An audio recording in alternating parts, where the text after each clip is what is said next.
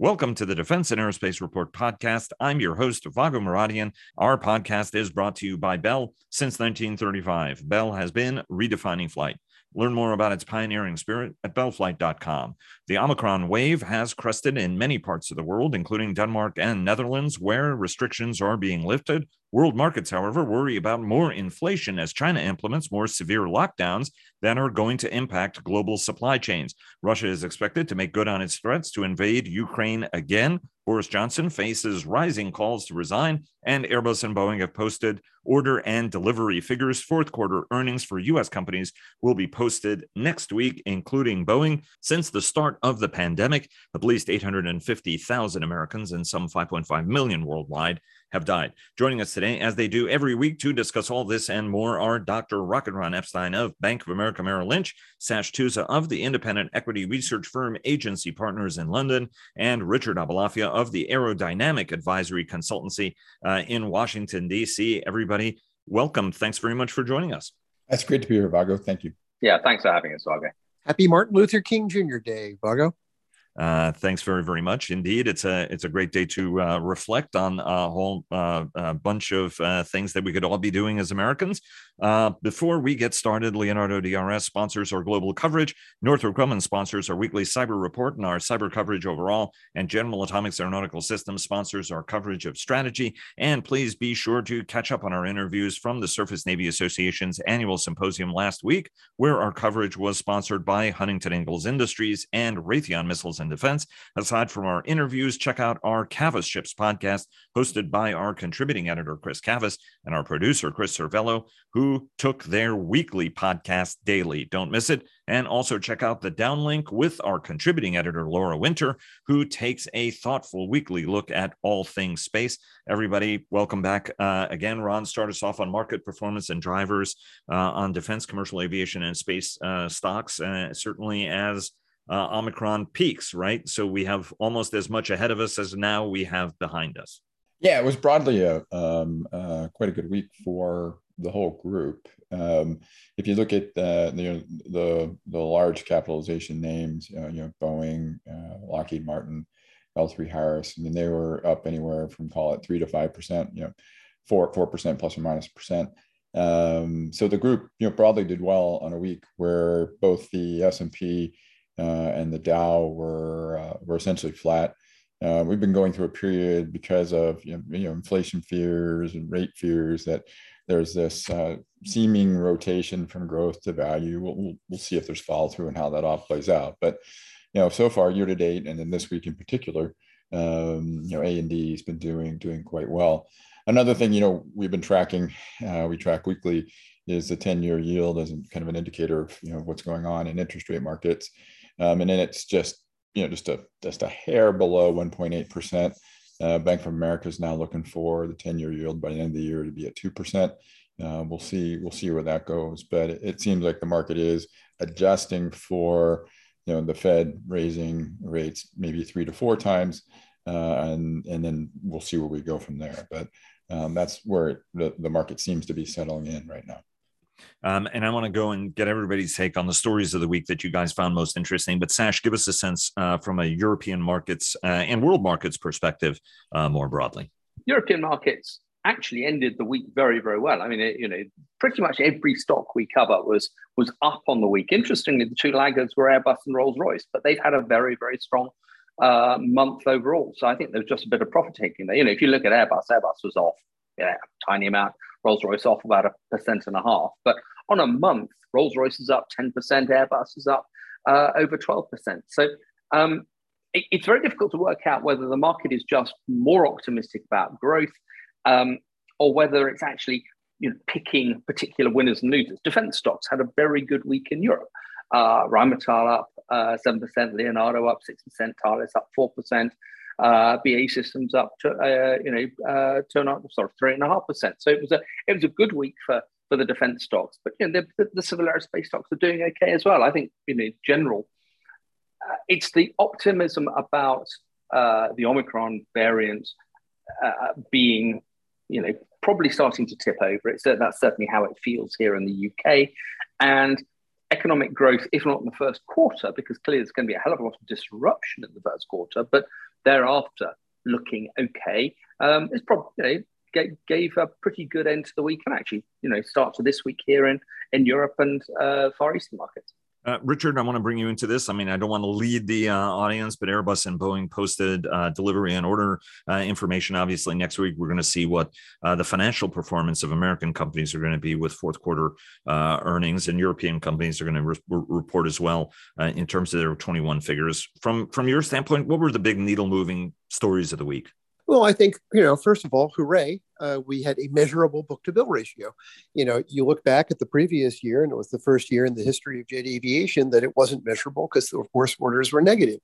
This year, it wasn't one-to-one, sad, but um, on the other hand, hey, I'll take it. I think it came in at about uh, zero point seven, and um, that shows that there is order activity out there, and of course, that takes into account cancellations, so we now have something resembling a healthy market, or at least a market that is not terribly unhealthy the way it was in twenty twenty.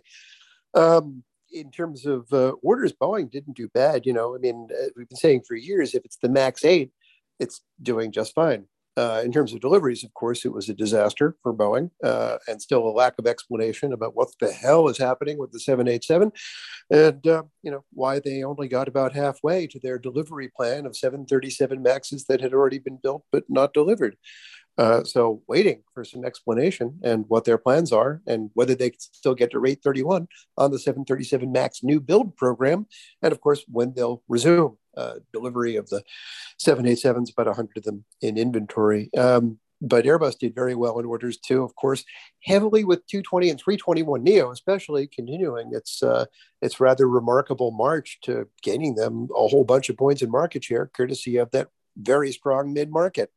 That's what stuck out. What struck me about the Airbus numbers was this is about as normal a set of December orders and deliveries as Airbus has had in a very, very long time.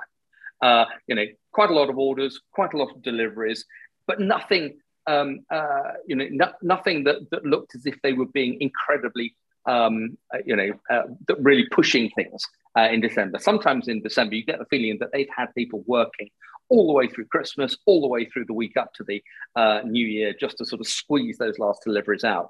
Um, didn't feel like that this year. Um, I thought what was quite interesting about the um, orders as well is I didn't think Airbus was trying very hard on orders. Uh, they had big flag carrier orders from Air France, K L M, one hundred four aircraft, Qantas, up to one hundred thirty-four aircraft that they announced in December, didn't put them in the year-end orders and uh, orders and deliveries. Um, and You know, that just says to us, um, they had a book-to-bill of zero point three, sorry, zero point eight three net. That's fine.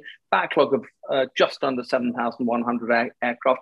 I think Airbus is remarkably relaxed uh, about how twenty twenty-one went. They are clearly more concerned about twenty twenty-two because they just don't know what the impact of Omicron is going to be in the first quarter, what the impact in particular on the supply chain uh, of Um, you know, unscheduled, unexpected workforce vacancies, and the degree to which that just sort of ripples all the way through.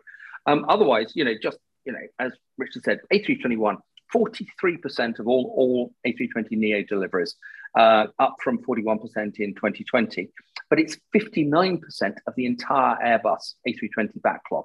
Um, so in our view, that's the middle of the market battle one. Uh, you know, they, they've done it, they've got there.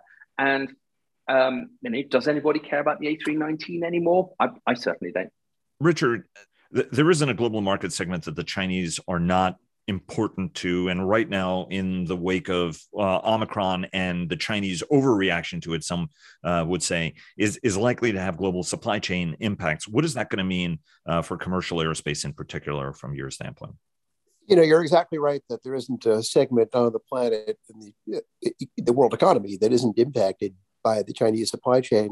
But uh, if, if there's something close to that, it's probably commercial aerospace. You know, they've never achieved anything resembling serious relevance in commercial aerospace supply chains. Uh, you know, last uh, last time we looked at it, it was a seventeen to one ratio in the aerospace trade balance between the U S and China. You know, I mean, and I think most smart supply chain managers have long since de-risked the picture by having either healthy stockpiles, alternative sources, or whatever else. I'm sure, however, that there'll be an exception here and there. And that's, of course, you know, something to watch for and something to be concerned about. Uh, possibly war for Airbus, but possibly not. You know, when it came to Airbus investing in China, a lot of it went into the Tianjin FACO, which I think is pretty independent. It doesn't produce structures that go into other right. the three other FACOs. So I'm not terribly, uh, terribly concerned.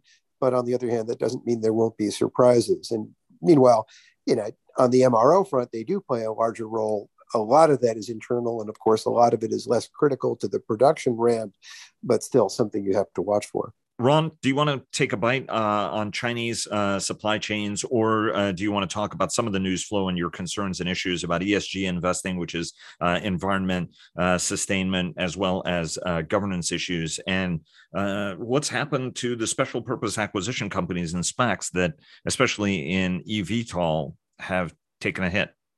Yeah, so maybe uh, just to touch on a couple of things uh, on the Chinese supply chain question. I guess I, I worry more about just the Chinese economy.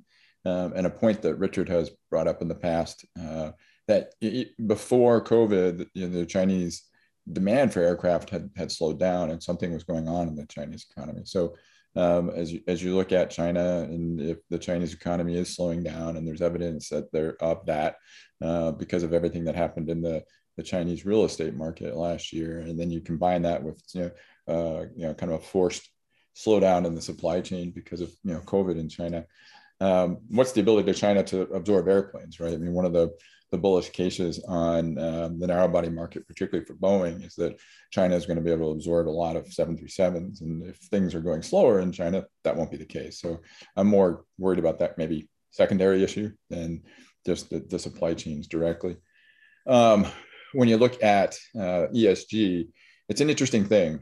Um, and, and, and I'd be interested to get Sash's point of view on his side of the Atlantic, because my sense is it's it could potentially be more meaningful there than in the U S. But when you look at um, uh, you know, E S G investing and environmental, social, governance considerations, um, a lot of times companies that make weapons are, just by the nature of what they do, independent of how they do it, um, it can be something that investors look at.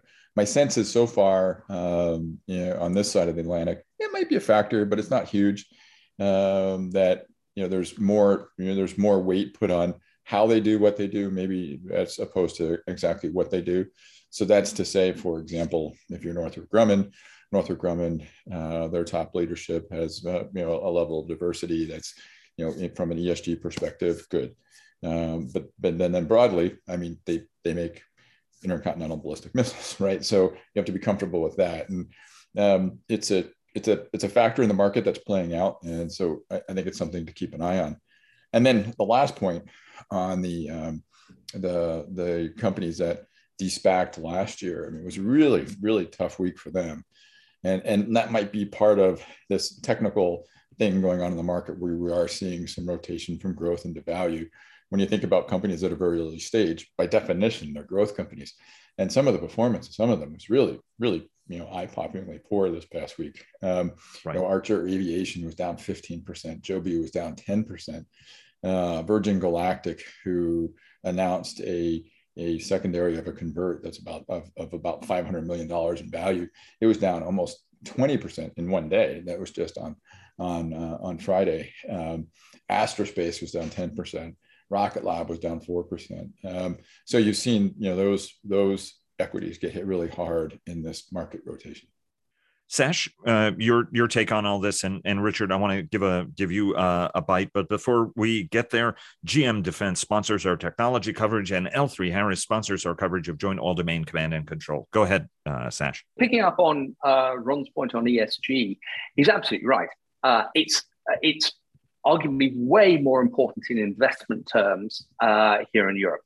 And there's a couple of reasons for that, but many of them uh, revolve around the European Union and the degree to which the, the so-called E U taxonomy is uh, shaping how investors are uh, or think about their investments, and actually how they are directed to invest, and particularly, you know, public pension funds and corporate pension funds and so forth. And the E U taxonomy, which is being debated incredibly intensely by uh, a number of countries, Um, generally with France on one side and most of the rest of the E U on the other. And that's because France has got a huge domestic defense industry, and most other countries don't. But the E U taxonomy is shaping how investors think about defense, but more importantly, arguably, it's shaping how lenders think about defense companies. And one of the things that worries investors, and we've had a lot of calls about this here, uh, has been uh, what happens if banks stop lending to European defense companies? Now, our view is actually European defense companies are generally, particularly the big ones, strong enough that they can go and um, uh, raise money from the bond market. But it, it's a very interesting mark of how concerned investors have started to get, that they're worried about capital drying up. And we've also talked to a number of European-based companies, using Europe in its geographic sense rather than political sense, who are concerned that their share prices are um, lagging um, because you know, they seem to be not terribly E S G compliant. Now, whether that's nuclear weapons, it certainly isn't the real controversial weapons, chemical, biological, uh, white phosphorus, landmines. I mean, those are no, none of the companies we uh, we look at make those anymore. But, you know, nuclear weapons uh, or ballistic missiles, that Ron points out, and then the things that launch them, whether that's the aircraft or the submarines, are genuinely grey areas for a lot of investors at the moment. And grey areas tend to get excluded out. So, um, just to give an example of how important E S G is,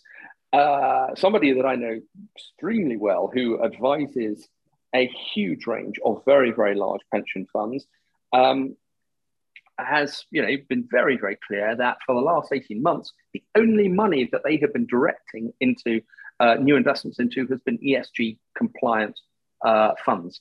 And that's, a, that's got to be a concern for defense. And ultimately, I think governments are going to have to stand up and say, we will backstop defense companies in terms of their sources of funding, and we will, um, you know, if necessary, probably force investors to recognize that companies that behave legally uh, and are doing what, what governments want are, you know, have got to be treated as being acceptable uh, investments. I think it's going to be a very, very interesting situation there. Richard, do you, do you want to weigh into that before we move on with the rest of the conversation? Um, I would uh, actually take it. From do, a do a little bit different... of a dance on eVTOL SPACs. How did you know? You wanna... I'll you do know? the end zone spike here. We're going real sports analogy uh, on the, on this show. Go ahead, go ahead. Do your little. Thanks so much, but I'm not. I, I am I am totally not here to beat up on. Yeah, I mean I am, but I'm not. Um, the point is that E S G. I look at it from another angle, which is that I think it's driving investment towards uh, that. A A M, U A M, SPAC, and whatever bubble, or at least it did before these things started to collapse. I think in the initial round of investments might just have been pumped up by people looking at an E S G play. And I asked an investment professional about this. And it was like, when you look at E S G, because you know I know people who are concerned about E S G. And like, when you look at E S G, do you think of things like aviation decarbonization? Yes, absolutely. Does that include battery-powered urban air mobility type things? Well, of course. So it could be that you've got this very horrible, ironic, whatever term you want to use, diversion of cash that was intended for, you know, something E S G towards, you know, uh, rotorcraft services for the wealthy, just because they purportedly play some role that I cannot see in aviation decarbonization. And anyone want to weigh into that before we move on? Maybe a, a couple perspectives. Um, One on E S G and defense, and, and maybe this is the out of consensus view, but ultimately um, countries broadly, maybe not all, but uh, a lot of the, the countries with markets that uh, investors generally are active in, invest in defense to not use the weapons, right? I mean, so, uh, you know, investing in defense is largely around promoting peace. And I think the E S G definition, or the folks that get uncomfortable with companies that make weapons, take too simple of a view. So that's a one guy's opinion. Two, when you think about, and I'll get on my soapbox for a second, so forgive me, but you know, our industry on the commercial aviation side has been E S G sensitive since the Wright brothers' first flight. An industry that is all about flying farther, flying longer, um, by definition has been about flying more efficiently, burning less fuel and being lighter and flying farther.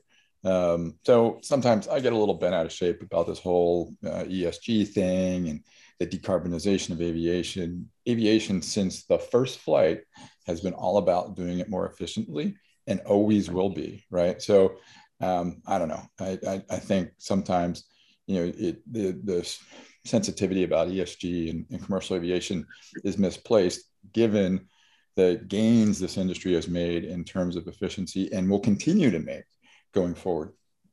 Um, I, I want to uh, second that, right? I mean, there are people who talk about E S G and are comfortable with uh, cryptocurrencies, and cryptocurrencies consume actually more energy uh, than uh, aviation uh, does, right? Uh, a point that Alex DeJoignac, who was the IATA boss, Um, you know, always used to point out uh, at the end of the day. Anyway, uh, give, give an opportunity for, go, go ahead, uh, Sash. And then I want to move on. Uh, I want to get your take um, uh, very briefly on the whole Boris Johnson affair, but more importantly, how uh, Russia's impending invasion of Ukraine is, is actually really changing European security in a very meaningful way, and probably faster than even Vlad the Impaler uh, realizes. Yeah, okay. So, um, I mean, just, just to, to follow up on Ron's points, I, I agree with him on one and I disagree on the other.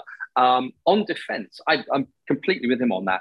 I just think that the defense companies are going to have to do a better job of explaining why it is that what they do is, is all about preserving peace. And actually, it's about preserving stable, functioning, you know, really high-quality democracies, which is exactly what E S G fanatics, because some of them are, should be wanting in the first place. I worry in civil aerospace that a huge amount of the benefit that the civil aerospace industry has delivered in terms of fuel economy has gone to making uh, ticket prices lower and hence generating very, very high levels of growth, rather than reducing the overall economic uh, or the, the overall emissions burden. I think the most interesting thing that we're going to look at in the next twenty years is going to be how to juggle ticket prices, growth, emissions to get to net zero or somewhere close-ish to it. And I think aviation will be the last big generator of C O two. Um, but as long as it's the last one, then, uh, you know, that's still pretty positive. But it, it, you know, it does worry me that at the, uh, uh, to date, a lot of the benefits have been given back in terms of uh, greater growth rather than reduced emissions. And um, uh, let's get your take uh, on Russia, Ukraine, uh, Sweden, right? I mean, just an enormous number of changes. I mean, if Vladimir Putin had wanted to organize Europe and NATO against him and prompt countries like Sweden and Finland to actually want to join NATO, I don't think he could have done a better job if he'd wanted to, unless that is what he's trying to do, right? I mean, authoritarians always need a very strong external uh, foe, right? Soviet Union uh, played uh, to that concern, right? That outsiders are trying to Uh, meddle in our affairs, and then use use that to justify every every plot, conspiracy, and uh, and purge uh, ever executed by the Soviet Union, right? I mean, so to an extent, he needs that. Uh, but but sort of give us your sense on how European security is changing in the wake of this, and, and changing rapidly, in fact. I think if it was just Ukraine, uh, then European the European defense environment would be changing quite slowly. Um, there has been a fairly concerted attempt to sort of, if not isolate Ukraine, to make, you know, to make it clear Ukraine is a special case. It is a, geographically peripheral to political Europe. It is not a member of NATO and not likely to be a, be a member of NATO. What has changed in the last uh, week, though, couple of weeks, has been the degree to which the uh, Russian reinforcement uh, of its forces around Ukraine, and they are reinforcing at a level which, as a former soldier, I find astonishing. I mean, boy, the Russians do uh, mobilization and reinforcement like nobody else can do it at the moment. And the degree to which they're bringing in forces from the Far East military district, that's not something we've seen in, in decades. But it's the degree to which that is now having repercussions right up into the Baltic. So as you rightly point out, Finland and Sweden, who are both neutral countries, are have gone on the record and said, we reserve the right to join NATO. Um, They don't want to, and you could argue that their joining NATO almost, you know, triggers the Russians to do Russia to do something even more stupid and aggressive. But um, uh, it, it's causing political disruption there.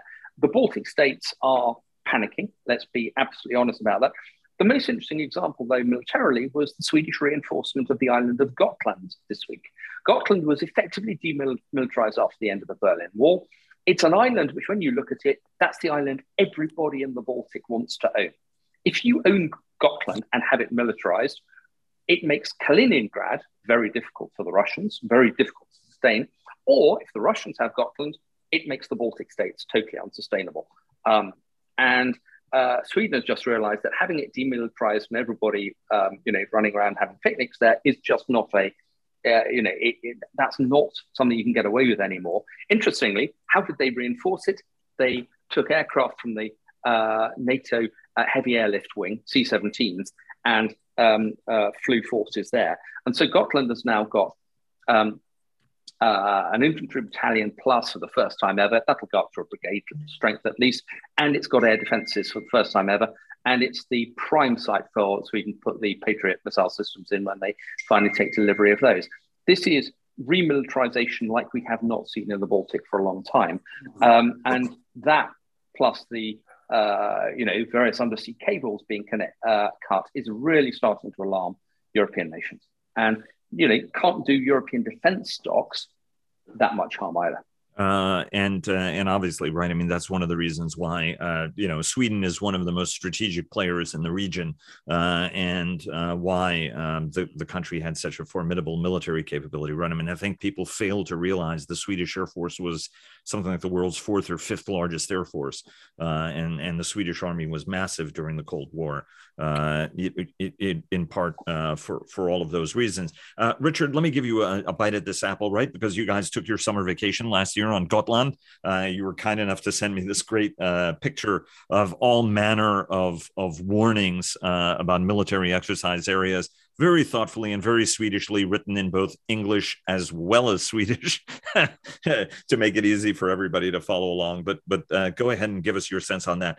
And, and Ron, um, want your sense as well on how this uh, changes uh, the global security dynamic, because yeah, I mean, I think we're all agreed that from an E S G perspective, I've looked at national security investment as, as nothing but a positive thing. I understand people may be squeamish about mines. Okay, they're they're not making mines anymore, uh, or most, most folks aren't, even though there's real military utility, sadly, uh, to mines. The question is, how do we better remediate and clean up areas that have been, uh, or use smart technology maybe for, for us to address that bit of the challenge? But, but go ahead, uh, Richard, and then uh, Ron, want to get your sense as well. Yeah, you know, it's um, it was something. I took a couple of days to bike around Gotland, and uh, and you know, you run into these areas sometimes, which are, as you say, they're very thoughtfully laid out. Uh, you know, only come here during the following months when we will not be doing live fire exercises in the zone.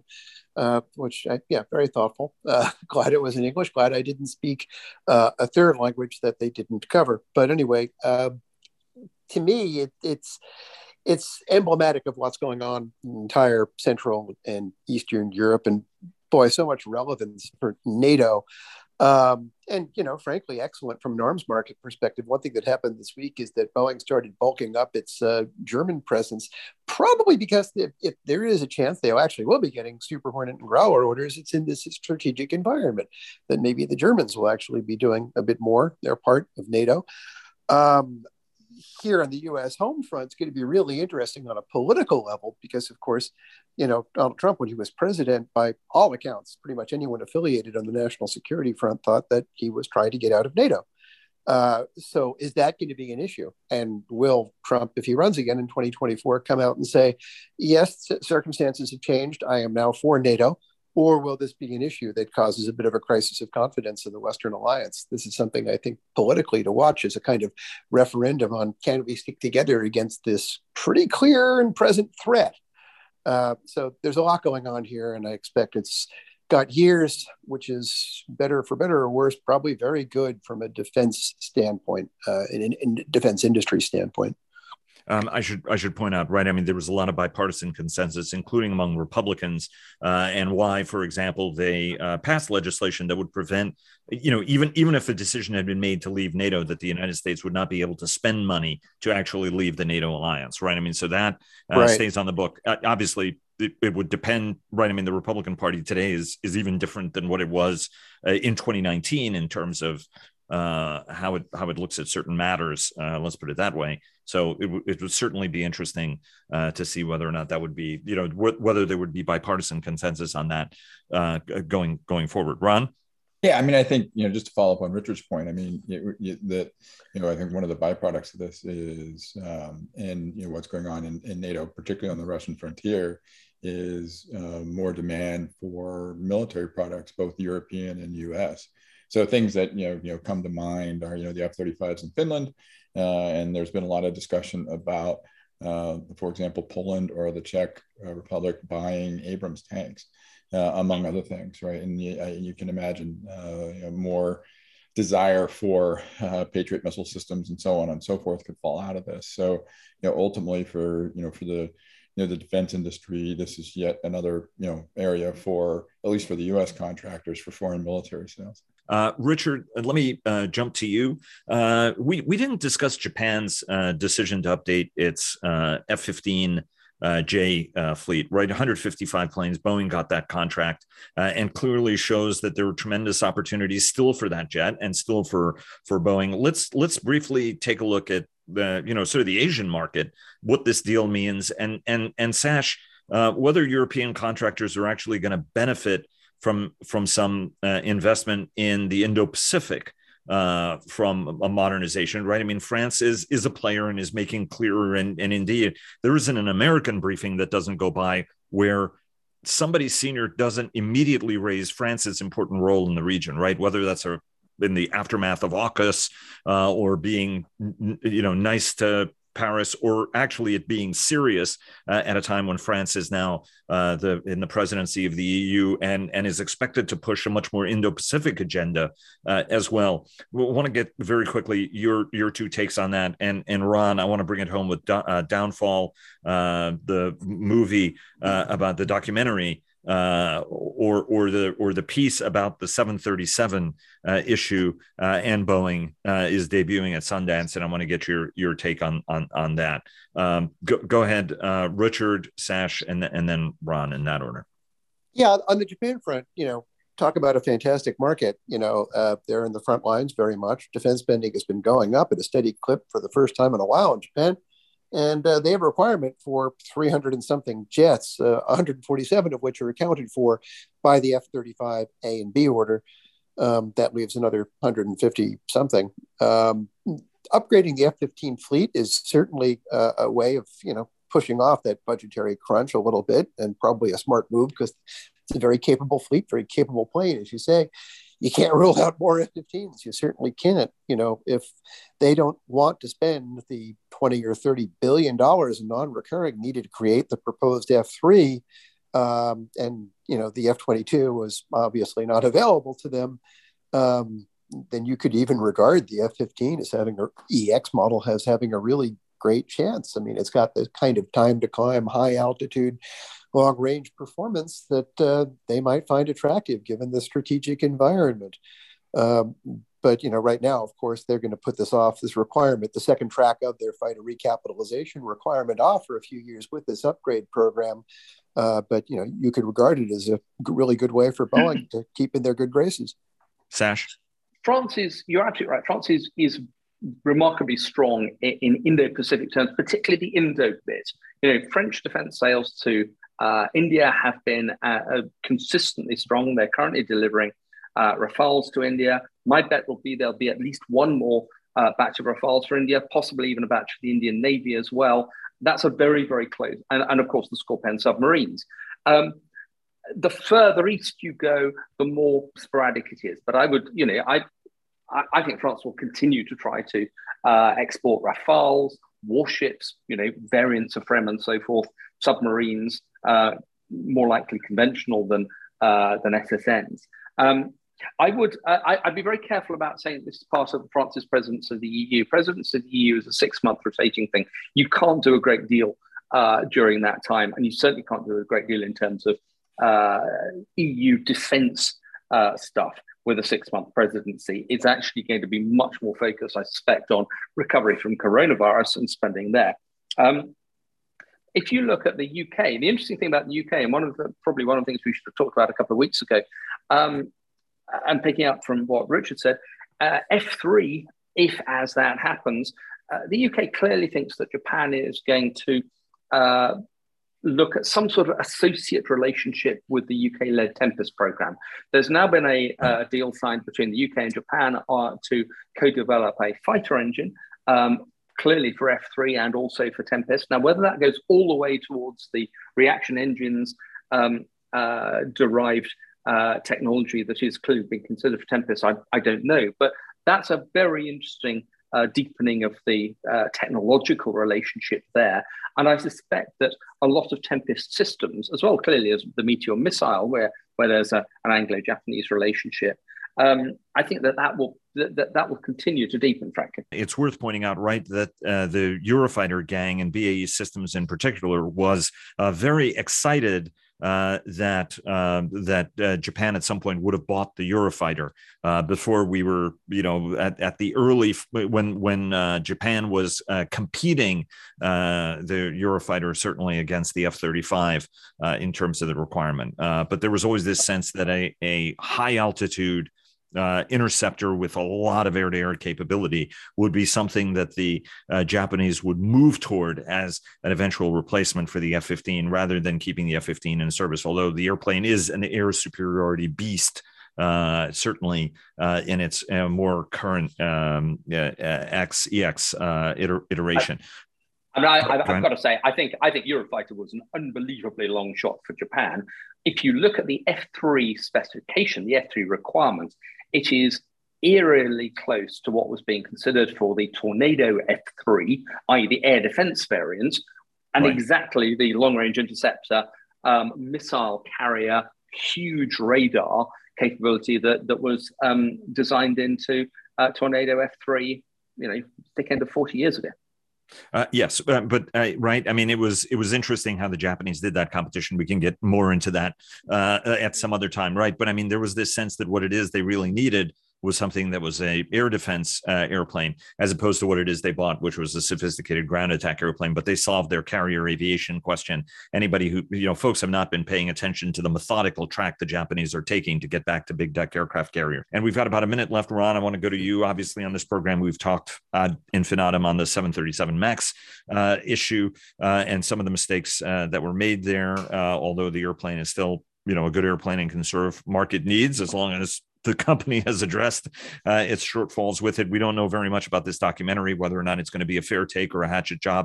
Uh, give, give us your your sense on what the aftermath of this is going to be once it debuts uh, at Sundance. Yeah, we'll see ultimately, right? I mean, it's just interesting that yet another another uh, documentary is coming out. It's going to, as you mentioned, it's going to uh, come out. Uh, it's going to get its first um, play uh this Friday at, at Sundance.